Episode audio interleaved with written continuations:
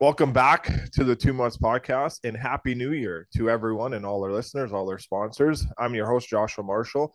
Uh, we have a very special guest with us. He is the uh, first guest of 2024. Uh, he is a two time Stanley Cup champion, longtime executive in the National Hockey League.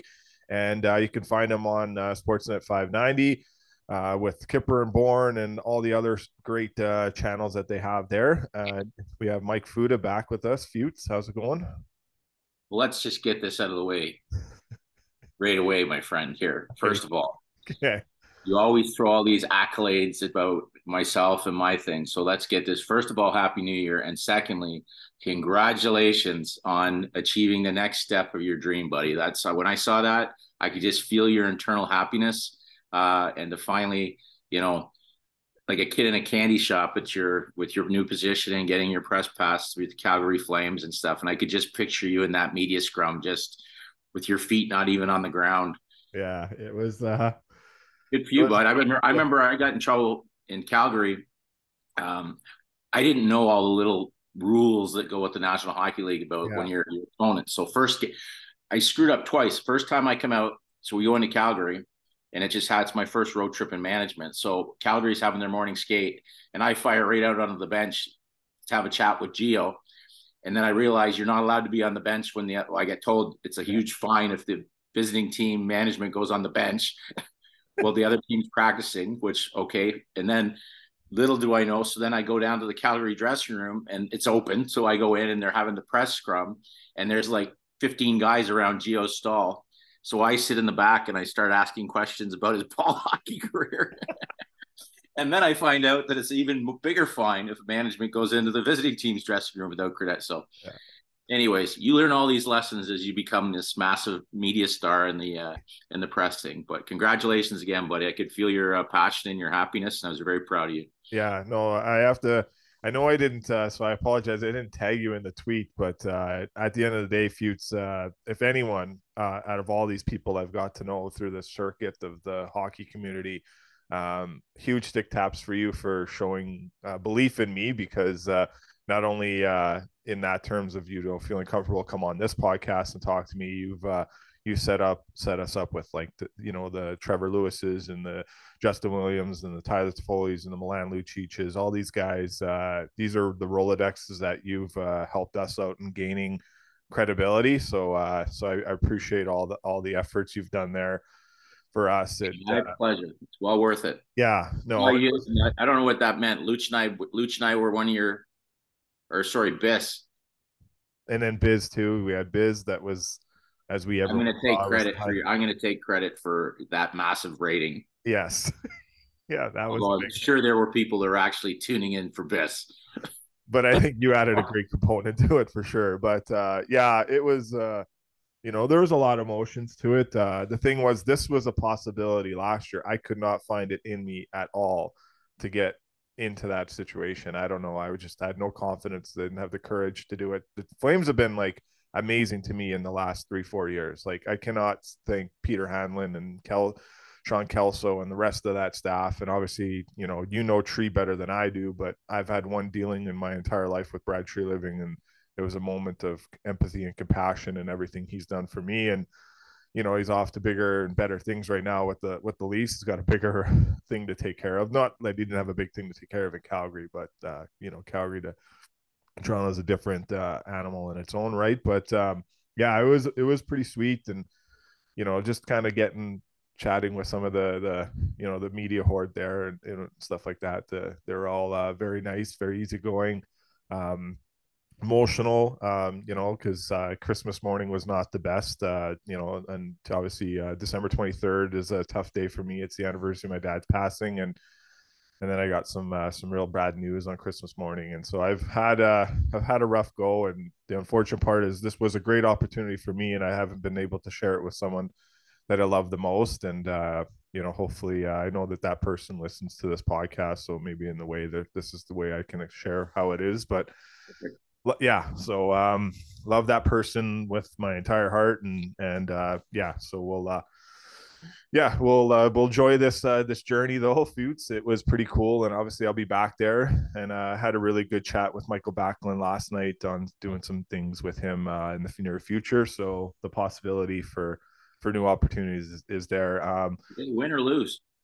Uh, the Flames won, so, so that was good. It was uh, it was a it was a tough one. We were we we ended up uh, they were up pretty good there. They came back. I think they're up four two and we got in the elevator and like the Flyers healthy scratches kind of guys like Mark Staal gets in the elevator with us and we're like and uh, so yeah we're kind of going down the elevator because we have to go get ready to do the post game press conference and stuff like that. And so we're all kind of just watching by the TV when we got down to see what was going on because it was like nail biting but uh, yeah the Flames ended up pulling it off 4-3 it was a good game. Um, I don't know how much of the Flames you've saw lately, um, you know, but we can talk about that real quick. Obviously, there was a bit of a Bronx cheer when Markstrom made the save uh, the last two games. He allowed the first shot of the of the of the game in, and um, so when he made a save, uh, the fans kind of gave him a good old cheer. But he played really good. Nazem Kadri played good. Um, I thought Jonathan Huberdeau looked very more engaged, back to where he should be, um, and I got to see him a lot in Florida. Um, and that was kind of nice to see. And Dennis Gilbert had an amazing game, and Mangiapane had three assists. So there was uh, there was a lot of great wins all all the way around. But um, from what you've seen from from afar, um, your thoughts on the recent play of the Calgary Flames? They're still out of a playoff picture, but they got a big road trip here coming up. Uh, just you know what? It's hard to say. I mean, obviously, everybody with what went on with Daryl last year, everybody was like, "Well, where do you see this group this year with this, you know, with all the pressure gone with the coach. And if it wasn't for Markstrom early, they would have been in big trouble. Yeah, really in big trouble. And I, I, it's a tough one. There's a lot of obviously Craig's. You know, it's his first uh, his first kick the can as a general manager, and he's probably got some thoughts and feelings. And then you go through that whole period in the off season that whether you know you're gonna your top guys really do want to stay and and uh, it's such a great hockey city um, but it, it's it's just so many moving pieces there with all those UFAs, and I think that seeing the lack of production on a consistent basis that you've really got to start looking at the opportunity to move some of these pieces out and, and start with some fresh looks. Um, and I don't think really there's anybody. Um, uh, there's a couple guys you want to keep it. I mean, it's almost like there's it's that point. Some guys are very difficult to trade with their with their contracts and stuff. But I'd be looking uh, under every rock possible to see if there's a deal possible with the Montreal Canadiens for Huberdeau. Um, I'd be I'd be looking at obviously you've got these UFAs like I think Blake Hanifin's a UFA. I mean Zadorov, but they've already moved on from Hanif's an F. For me is the one that Lindholm too. Yeah, Lindholm, another great player. But it's it the hard part is is is the teams that are looking for these pieces are so up against it against the salary cap. And uh, from what I've heard, and rightfully so, Craig is asking for a, like everybody has this big thing about Toronto and Calgary. What a you know, there, there's a match made in heaven with regards to players that obviously Brad would know really well and who he covets. But I got to think that the Calgary Flames, that's probably their least likely dance party, uh, dance partner, because you just don't.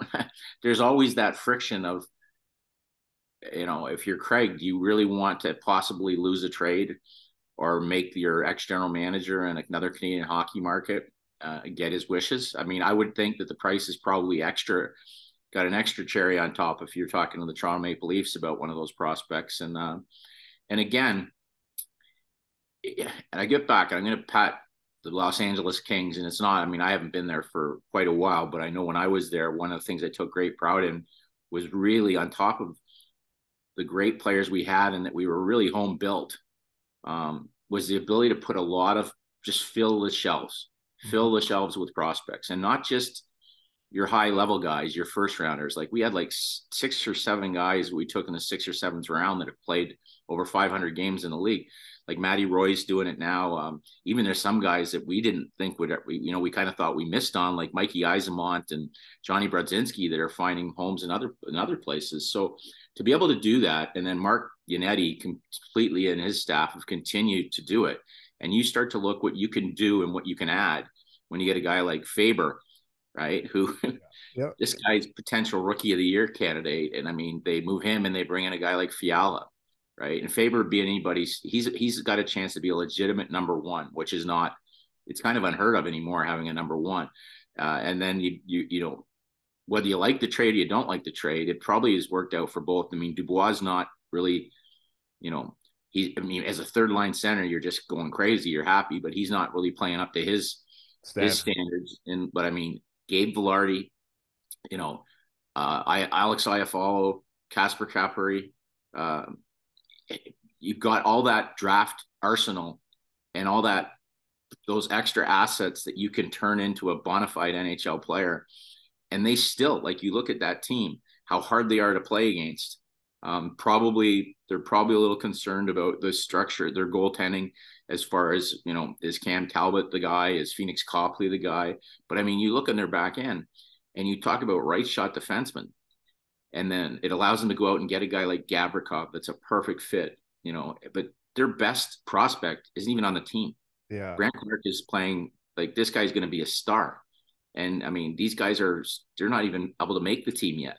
So you see a team like that, and then you again respectfully you go to Calgary, and I mean, I know last year Daryl really put up a wall with regards to guys like Phillips and Pelletier and Wolf coming up because he didn't see them as legitimate NHL prospects. And uh, and when you have that issue, um, it's hard if you don't believe in you. I mean, other teams, you've got to have a dance partner that loves you. Everybody loves their own prospects. That's another problem. Yeah.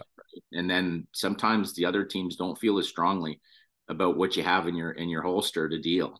Uh, and again, I look at Toronto as a team that I think Kyle really left the shelves. I mean, empty. I mean, whether or not, I mean, they're they're a well-oiled machine based on you know the Matthews and the guys that they picked in the top five. I mean, Marners and you know Nylanders and Morgan Rielly was picked when Brian Burke was there. But I mean, you look at their assets and you're like, okay, is there anybody coming up? Like Robertson looks like he's fitted, you know, he's fitting in okay as a good third line player, but you don't see any stud coming up in the back end. I mean, you probably got to be really happy with the fact that, um, you know, I think a lot of people, including myself, thought Easton Cowan was taken pretty high, and he looks like he's the real deal. I mean, yeah. as far as being a guy that's going to be able to play in the bottom six and, and be really effective, and I guess Minten's another guy. But after that, is there really anybody that gets you?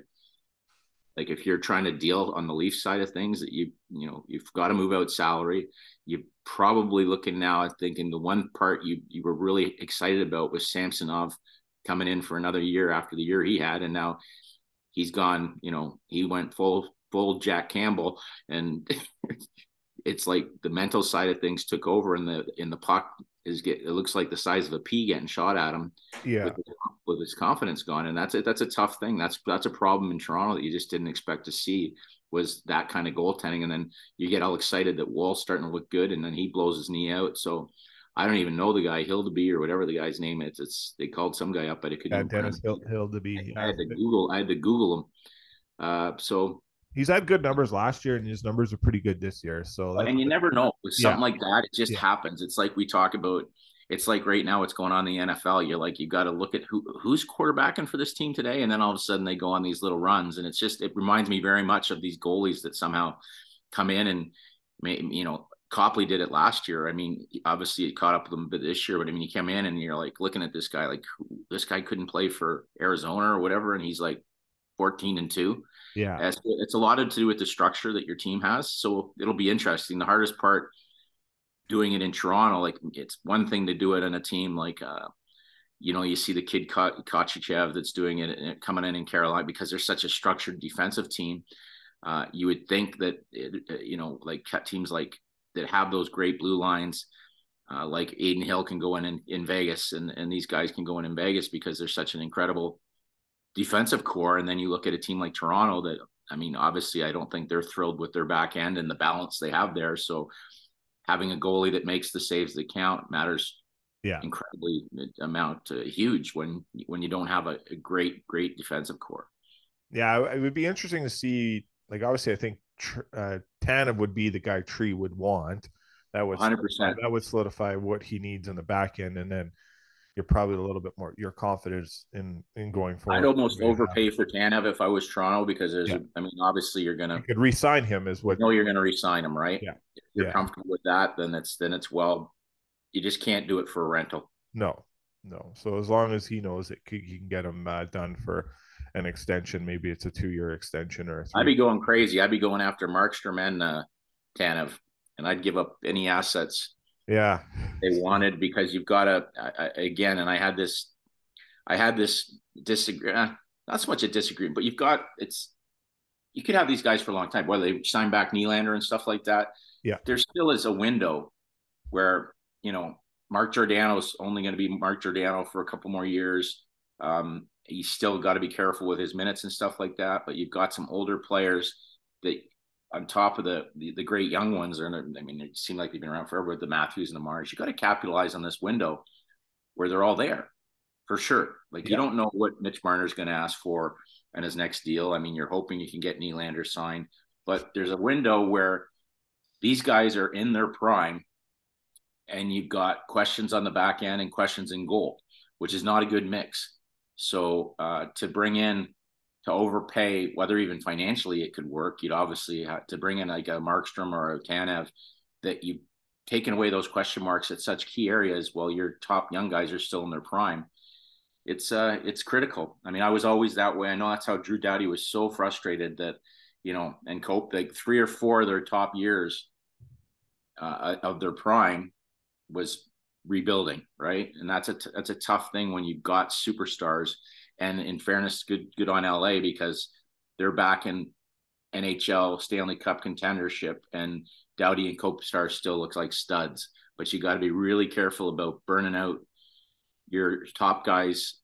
Uh, they, best they years with with holes everywhere. They can't beat the Oilers right now, though. Futes, what's your thought process on that? It was another game where the Kings dominated to start, and then the Oilers ended up finding a way to to pull that one out. Um, I know it's well, I mean, out, so it's you, you got elite players like that. I mean, like you could say, you could say that was a bad goal, or you can just say, "Oh my God, McDavid!" Like like he drops his shoulder for two seconds, and all of a sudden, you know, the water bottle's off the top of the net. So, yeah, you, you, when you've got, I don't look at it like I think this LA team would give this Oilers team fits in a playoff series. Uh, in one game, anything can happen. But when you've got two players, I mean, there's more than two players, but when Draisaitl and McDavid are going, it kind of makes yeah. It doesn't matter who's on the other side to a certain extent when they've got it going. If as long as you've got a semblance of like I thought Edmonton played one of their more structured games and the the goaltending didn't kill them. That's got to happen in order for them to to like Todd's got Edmont, uh, LA playing a real strong. It's going to be hard to play against in the playoffs. And again, it's a grind. Like you're not, they're not going to get into nine, seven games. Like oh. it, it, every game's going to be a grind, like fourth and inches or third and inches if you're in the Canadian Football League. But it's like it's it's a it's a battle, and you could see it in Edmonton. Edmonton was, you know, it still came down to a shootout. So yeah, that doesn't. But I mean, I'll tell you, there's some matchups and even if you look at some of the teams that are on the outside looking in, like Vegas is going through a tough spot, but you got to think they've never really, they really haven't had a chance. They haven't even filled their full roster yet. I mean, you look at, you think about these teams that are, wow, we're missing this guy, this guy. I mean, I mean, there's big pieces that have been out of the Vegas lineup all year long. Like, I mean, I think Theodore's out now, but there's, if they get healthy, they're going to be tough. But then you're starting to see teams like Seattle, you know, when you look at who's below the cut line, starting to play better hockey. Um, Edmonton, everybody's just kind of waiting for that. they quietly just keep creeping up, creeping up. Like I don't think there's too many people that expect them to be on the outside looking in, but you've got to take a team and go, okay, who's coming back to the pack?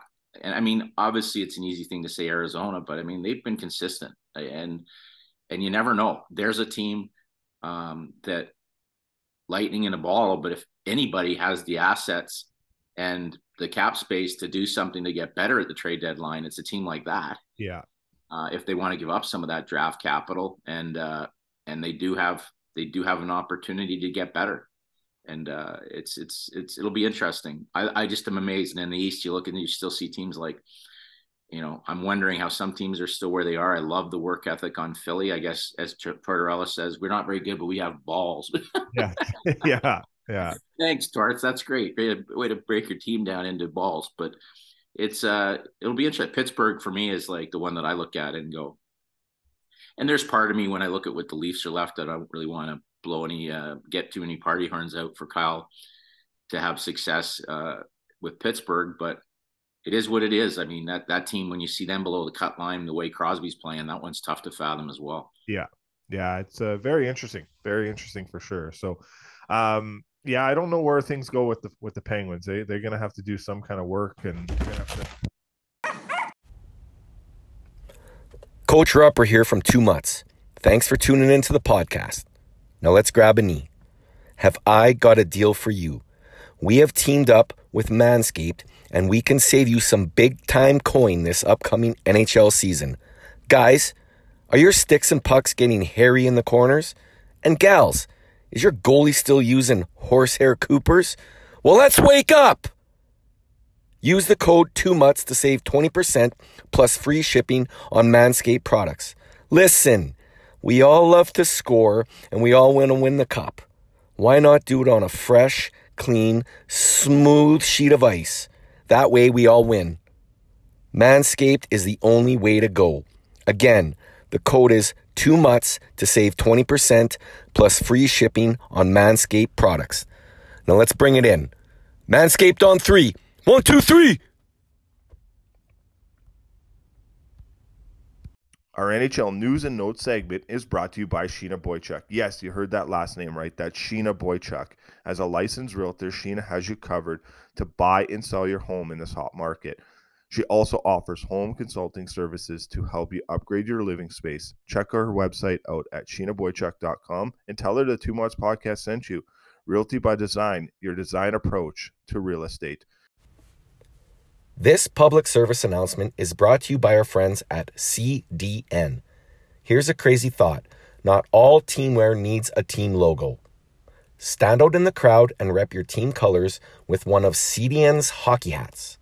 Listen, these hats are phenomenal. We just got ours a little while ago and we've been wearing them nonstop. You know when you find a hat you love and you just can't take it off? Yep, that's how we feel with our CDN hat. Every time we wear it out, we get asked, Where did you get that hat? I know what you're thinking. How can I get one? Cue the details. Shop online 24 7 at www.wearecdn.ca and use the promo code 2MUTS for 15% off your order. Again, that's www.wearecdn.ca to get your new favorite hat and use the discount code 2MUTS at checkout for 15% off your order. Now back to the show. All right. Well, we just learned that the uh, the mascot of the podcast is a huge Penguins fan, as Futes just said. So just took everything out. Just two mutts to another, to, to two mutts to another yeah. level. wiped the whole board. I, have never had a podcast crashed by a vicious animal attack. Yeah, Yes. He dropped his toy and he didn't know how to which way to go. Didn't know. Kyle Dubas and the Pittsburgh Penguins like that. Yeah, exactly. Well, uh, the Bruno boy will make sure that never happens again. So, um, um, but yeah, we'll see what happens with the Penguins for sure. There's a lot there. You covered a, you covered a lot and a lot of things. Uh, one of the things uh, we'll go to the New Jersey Devils here. We'll kind of talk about their situation, but uh, before we get there, let's uh, let's talk about Tyler Toffoli. Uh, uh, he's got 15 goals on the year. He's ha- on pace to, you know, surpass what he had last year. He's he's having an amazing year with the with the Devils. Um, you know, and he was here December 10th, and uh, he got to meet uh, young Ilya again, and uh, just a really good moment for both those for Tyler and uh, young Ilya. But uh, when you when you met Tyler when you met Tyler uh, Futes, did you kind of see a lot of this in his demeanor? Like from what I understand, the family's really good people, um, so it's not shocking. But you know, he kind of takes the time out of his schedule to come come up, have a conversation, sign some autographs, take some pictures. Um, can you kind of talk about the the person Tyler is, and you know, maybe maybe some other stories, but this story is a pretty cool one too. Well, he's just uh, it's a great uh, rags to riches stories. I mean, just a very humble background. I mean, his dad was a trainer on his team, and you know, Ty, as I said, I think you know the junior Canadians at the time, everybody was going in to watch John McFarland, and I just every time I went, I couldn't help. Like when my coach Dan Cameron was coaching him, and uh, it, just all he did was score goals, um, and he was quiet, like really quiet like anybody that scores goals like that, like that much, I think he had like 60 or 70 goals. Like you've got to be confident, right? There's one thing, but it, there, you got no ants of, um, like when he was with the Ottawa 67s, I remember when McFarland was getting traded, I said, you make sure that he knows as soon as he walks through the door that this is Tyler Toffoli's team, right? You're not going to drop in back. You're not going to be the, the guy playing the, um, playing the triangle in the in the Saturday Night Live skit. This is your band,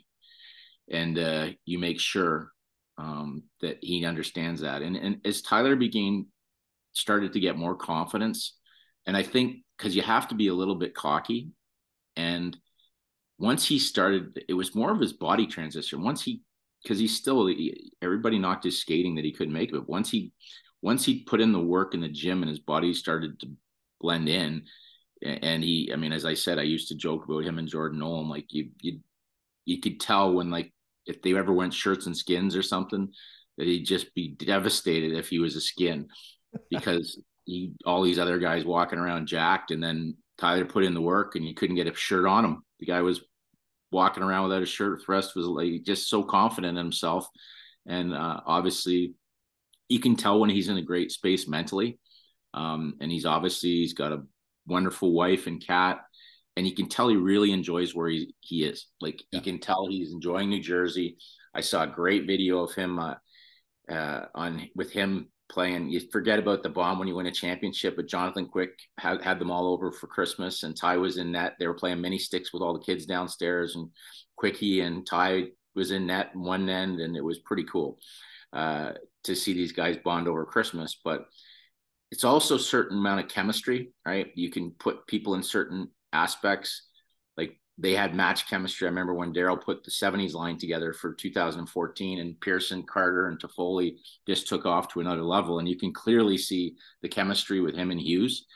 Um, and you think he's got 15 if you take away, and that's I think Hughes was gone for three weeks where Ty continued to put the puck in the net. But if you kept Hughes in that lineup, he's probably closer to 20 goals by now. Yeah. And there's a comfort level there. And he's got that championship pedigree, which helps a young team like that because you can see how they look up to him. You can see the confidence he has.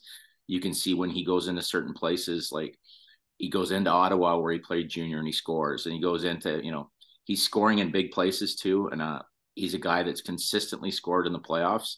But again, you look back at uh, you look at a team that's just chomping at the bit to get over that line and be competitive and they're and they've got you never know what's coming out of the net every night right? So for me new jersey until they get a goaltender um, that they can count on every night uh, it's going to be everybody left scratching their heads about how good they could possibly be. Would you pay the assets to go get john gibson out of anaheim to bring 100% yeah. 100% i mean and you got to stay away from it but again not having it in front of me you got to think that because they've done so well with what they've added to their homegrown talent um, you know, through the draft and then obviously the big trade with uh, San Jose last year. Um, but yeah, I'd figure out like, certainly my first round pick and stuff like that. And I know it's going to be a good pick, but uh, I have to think. I know in talking to Gibson's agent, just kind of picking away at some things, he's got a no trade clause.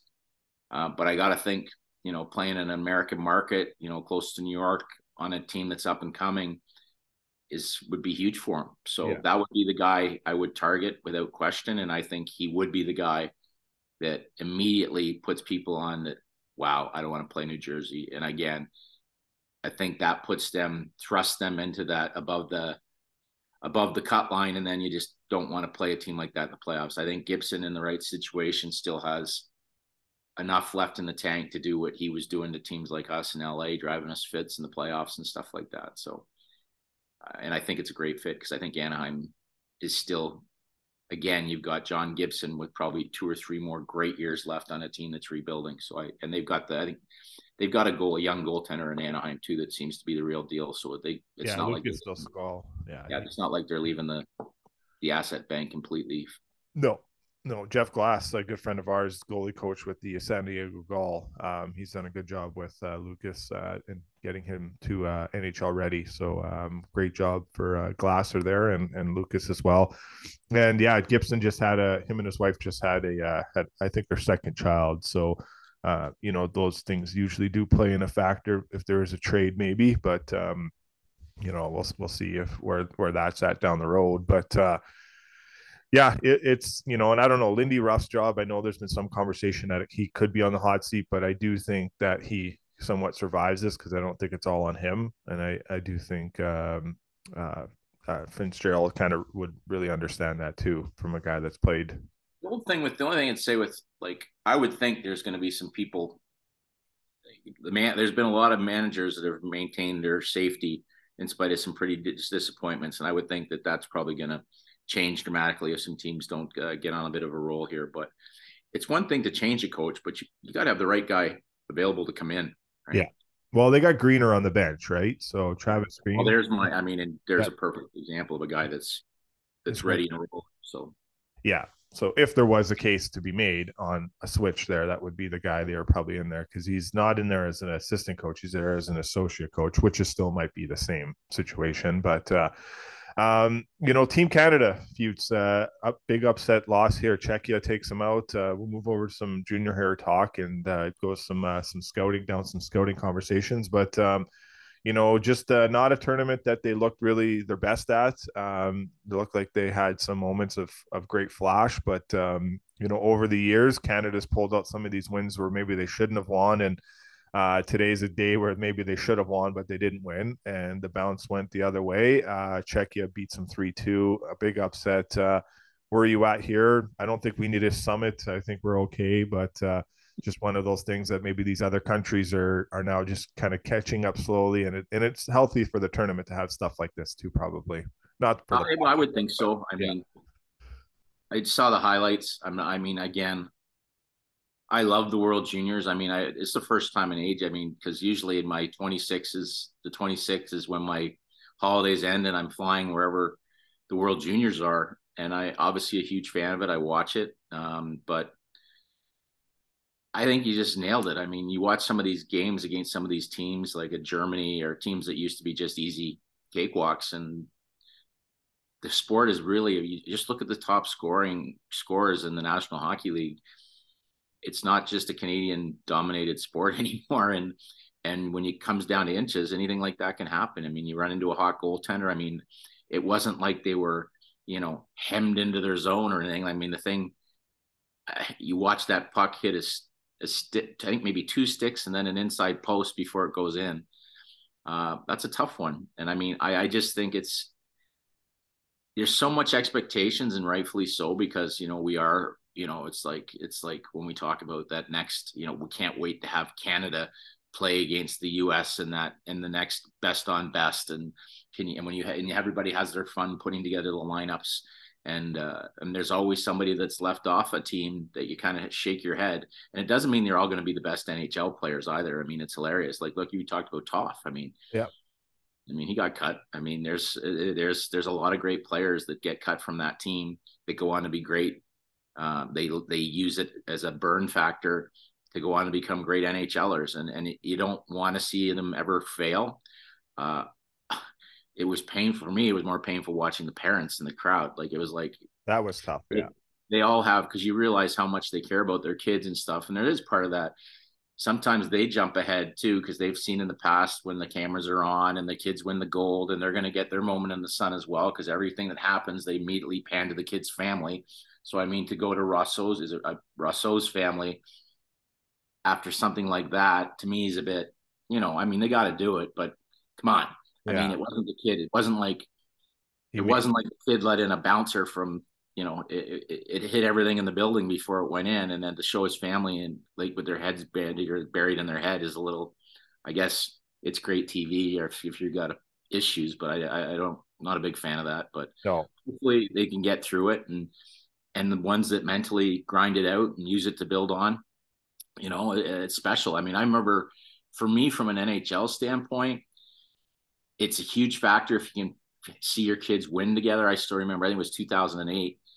Just thrilled because on the on the blue line, right on the blue line, listening to the national anthem after they won the gold, we had Bernier, uh, Jonathan Bernier, Wayne Simmonds, Thomas Hickey, and Drew Doughty standing beside each other because you you start to see your future learning how to win together, yeah. right? That kind of stuff gets you excited, and then you look on the other blue line, and I think we had Oscar Moeller, who was one of our uh, he was captain of Sweden. So you, you, get a little moments of pride. I remember Oscar Moeller taking the first face-off with uh, Thomas Hickey, and you're like, wow, here's the gold medal game. We got two of our draft picks, both captains, going at it in the World Junior Final. Um, I mean, Thomas Hickey ended up playing. I mean, Thomas is like, doing a great job on TV, but he had a he almost played a, a thousand, but he it, it, was looked like a massive. We people were booing when we took him at the, you know. And in fairness, probably went a little bit high, but what a great career and what a great kid. But yeah, I think that's part of it. When you see your guys win at that level, and then you see the great ones that you know when they go, when you see their, like I coached uh, the '85 group, so I had like Richards and Carter, Perry. I mean, we were ridiculous. I had Biz was my best defenseman. That was probably problematic. Yeah, we talked about that on that episode. Yeah, but uh, he doesn't find that a problem. But uh, yeah. It, but anyways, but you think, and then you look at that. How could you not win? That was one of those team uh, candidate. And then you look at because well because Phaneuf, Phaneuf, Seabrook, he, they were all defensemen from the Western team. But when you put them all together in that that team that played in Grand Forks and throw Sidney Crosby into the mix and Bergeron, you're like, okay. We I go. look at that team and I just go, wow, like not even close. Like as far as a team that just, it's not just they graduated, but when they go back and look at, okay, well, he won a World Juniors and then he won a couple Olympic golds and then he's won a couple Stanley Cups and a couple Hart. It's like all of them. They were like such incredibly gifted careers, and it all started you know, winning together that group. Yeah. So it's pretty pretty cool stuff. Great stories, but again, you never like to see. I mean, probably the people I feel most sorry for are the TSN staff. yeah, yeah. I was just. Well, I, will tell you, I'm not. Uh, I won't be getting up at six thirty to watch the whatever the Finns in Latvia or whoever else is battling for. I, I think our friend Odog is off the hook now. So. uh Oh my God! How yeah, my, he was only doing. Gordy, Gordy uh, Gord Miller, who's good friend and Mike Johnson, who's known as for calling us golden goals, he's probably gonna yeah. he'll have trouble. He'll be have trouble getting the pipes ready for the next round of uh, yeah. action in the semis. Yeah. So uh, yeah, James Duthie, Cheryl Pounder, and uh, and also Bob McKenzie will take over the panel duties. Uh, you know, I don't know how many dealings you had with Dennis Beyak through your travels of the NHL, uh, but uh, just uh, just now he just finished his last game uh, calling. He is now retired. He just called the USA uh, uh, Latvia game. Um, you know, just kind of a, I would say a very iconic, like very legendary voice in hockey. Yeah, uh. There's certain there's certain guys that you just you hear their voice and you immediately think, you know, whether it's the like for me, like with like Chris Cuthbert's to my personal favorite, right? And yeah and I mean, I I mean, I kind of get spoiled with Joe Bowen and Ralphie at the radio here and stuff like that with the Leafs, but there's just certain voices that are so iconic when it comes to, and as I said, there's so many great ones, but for me, when I hear Chris Cuthbert, it just first of all, I don't know why I think CFL, which I'm not even like a big CFL guy, yeah, but I knew yeah. that voice was iconic there, and then hockey to another level, and now it's like I think his son or something. I'm doing a thing on the fan with his son and, and Alish uh, today. So I mean, they're obviously these people take great bloodlines coming along. I mean, McKenzie's kid and stuff like that. But it is, it's just, it's amazing. When and I also think when we won in 2012 and 2000, I think Chris was like, we were something like eight or nine and zero oh in games that he called. So we just knew as soon as I saw him walk in the building, I was like, okay, we're good. Yeah. And we had that. Uh, we he, he knew, he knew because I told him what his record was when well, we called our games, but special guy, that's for sure. It's funny because Bax and I were talking, but Mikael Bax and I were talking last night, and he goes, "What's the record now?" And my record in the last, my last sixty, we'll go back to the last sixteen because I've I've seen him play a lot live, but my last sixteen games watching Mikael Backlund play live, I'm 15 0 and one. Well, so that's an easy. That's an easy for me. And two, well, well, now you got a press pass, which you're fine. But Mikael yeah. Backlund would just be handing his season tickets over to you. Yeah. so, one thing I'm, I learned not to... I'm not an analytics guy, but that one's a pretty easy math math assignment. Yeah. yeah. So, so yeah, we were kind of having a good laugh about that. And uh, one thing I did learn, you can't be a fan in press row. So yeah, you have to be. I, I was doing a little. Uh, I was doing a little tour around the Ontario Hockey League there, and and I found the same thing. Like my buddy James Richmond closes Mississauga, and I was trying to keep a because I'm not associated with a team. Every time Mississauga scored, I was kind of like fanning out, yeah. cheering for my buddy's team, and I realized that you can't do that. it's funny because I was sitting next to a. This is why I want to transition over to the scouting part, but I'll finish the story. Obviously, the one side um, I'm is all media guys, and then I was in the last seat where there where all the scouts would start sitting. So so I was sitting next to a scout, and then when Backlund scored, and I kind of cheered. He looked at me. He's like, "You can't do that up here." Like whispered it to me. I was like, "Yeah." Well, my two my two biggest uh, like I got that thing down more because I initially was like very yeah because you know you know you've got your uh they keep especially in the playoffs they always go to the management box and if you're like I don't want to ever be like when like Pierre Dorion and Kyle whistling throwing water balls around like that but you got to yeah, keep your natural motions but I will and, and the two biggest for me where I just couldn't control myself and it was funny well obviously the one because it ended the season but uh we're both scored by Alec Martinez. Yeah. We scored in double overtime against uh, the Rangers, or sorry, uh, the Chicago Blackhawks in Chicago in Game Seven, and it was very similar to uh, the goal that Czech scored. Like it was one of those ones that you could have. It felt like a time warp. The puck as it traveled towards the net and found its way in. And Dean Lombardi and I, he almost clotheslined me out of the press box celebrating that goal, and then Marty's goal to win the Stanley Cup against the Rangers again, with the famous where Lundqvist lying in net there and Marty doing the crazy hands yeah. When they showed our box afterwards, it was like talk about euphoria. As much as the guys were going crazy on the ice, we were just losing our minds up in the management box. So yeah.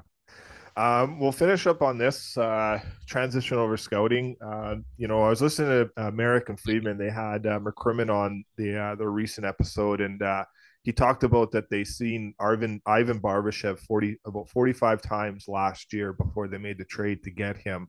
Um, and the question was, Elliotte is kind of hearing through, you know, obviously he's the most connected guy in, in the industry that p- teams are going to scale back scouting. Um, you know, and, and your kind of thought process on that, I, like McCrimmon said that that's not what his organization is going to do. But do you think in in terms of what would that be look like? Is that less viewings in person and just now we're always going to go to the video instead? Like, how, where are you at with scouting now in, in pro hockey, junior hockey, and um, what kind of and what kind of were the things that you like to go and, and look for? What are the top three things that kind of tr- tr- uh, trigger? Well, you can't. First of all, live viewings are critical.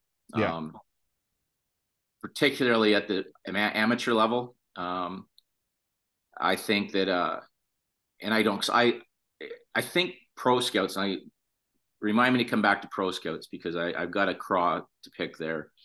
Um, yeah, I, I just you got to be real careful with this just analytics analytics video. You, you, lose a lot of different things on the video.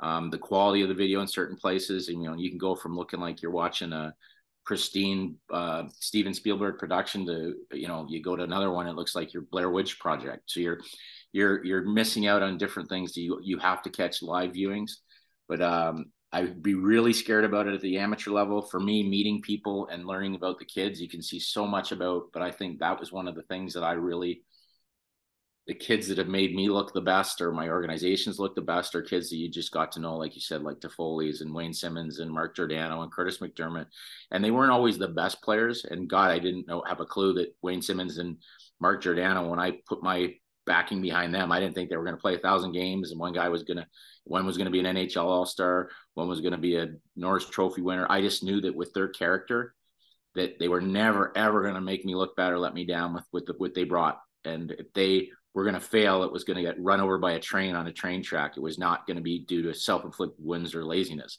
Yeah. And you, and those are only those are things you knew by getting to know people in person and being in front of them. Um, now my cry with pro scouting is if it does happen, they're their own worst enemies. Because I think for me, the amount of money that goes into a night of a pro scout being at a game or an amateur scout, where you get a, probably a flight, you get per diem, uh, you know, you get a big dinner, uh, you know, you've got a great suit on, you're going to a game, you get these guys that you, it looks like uh, you've probably seen it. You'll see it more now. Some of these guys, it's like, it looks like they've got Monopoly in front of them. They've got their lineups out with their highlighters through. It's magical. And then you get to like every time now the rinks are so good that every time something happens, you watch all the pro scouts look back and they watch it on TV. Yes. Right. They've got access to. Well, they had all their laptops. So that what was happening last or that night was they had their notepads and then they had their laptops. So they were going back and like even to the intermission, like there's like. Yeah, but you have you can you yeah. if you're at whatever. If you're at in a, in a Czech rink in the middle of nowhere, and you're not focused on a game and something happens, you can't back up and go yeah. and see eight different replays of it to see something you might miss. Right. And then when there's there's a time after a goal, so you can go down and you can check your notes or you can write down the time because you're going to be able to go back and check it on video. Right. And then if I'm an owner, and this is where Dean Lombardi, and I understand it, he had a rule that you had to stay to the end of the game, no matter what right? You when you think about your thing, and I mean, I understand there's traffic and you want to beat the fans out, but for me, if I'm an owner spending all this money and looking for reasons to not spend money, and I look up and it looks like someone's pulled the fire alarm and everybody's gone with six minutes left in the game or five minutes left in the game, in spite of the score, you're you're only you're only allowing someone to put into their say, why are we paying for this? Mm-hmm. Yeah, why are we paying all this money for this privilege and priority and five minutes left in the game to beat traffic, it's empty. Yeah. And Dean Lombardi always had a rule that you couldn't leave the building and he made it easy. It was for pro scouts as well. An amateur, it was easy because he said you had to go interview a kid after every game. So it was never even in your mindset that you were leaving because you knew you had to go down and talk to a kid after every game, which took it out of our.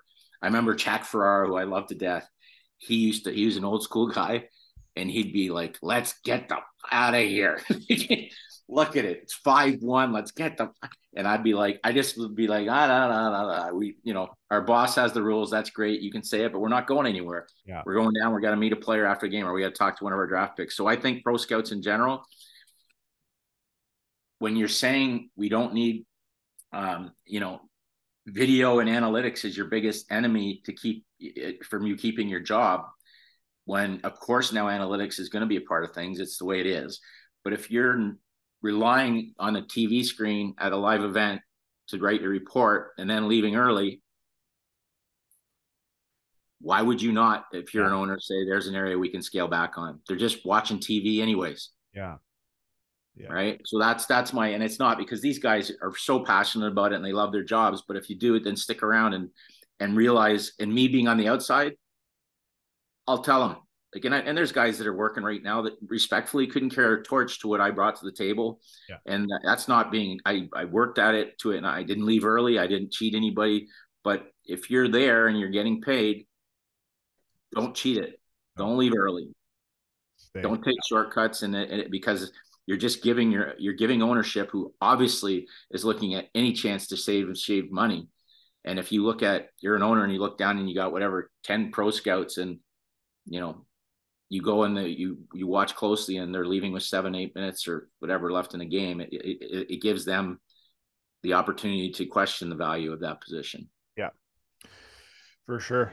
All right. Well, let's finish up on that. That's very well said. Uh, very well uh, spoken words uh, for you here on the uh, on the Two Mutts podcast, about uh, 45 minutes long. So uh, again, Futes, appreciate the time. Uh, it's nice to connect with you here in the new year, and um, hopefully uh, get a chance to finally see you here soon. I don't know. Maybe I'll have to make my way out east, but uh, well, I don't. Maybe I'll have to just find a way to go watch you and your little new yeah. gig there up in the. Yeah, yeah. We will find out. Be careful. One thing, uh, it's much as it's unusual to get uh, attacked by a dog in the middle of a podcast be careful in Calgary because I don't care who you are. If you stand up too early for the national anthem, you're going to get concussed by that thing. Oh yeah, Mark. I've seen so many people literally stand up for their national anthem or in between their missions, and no matter you know it's there, you crank your melon off that bar, and it's dizzy time.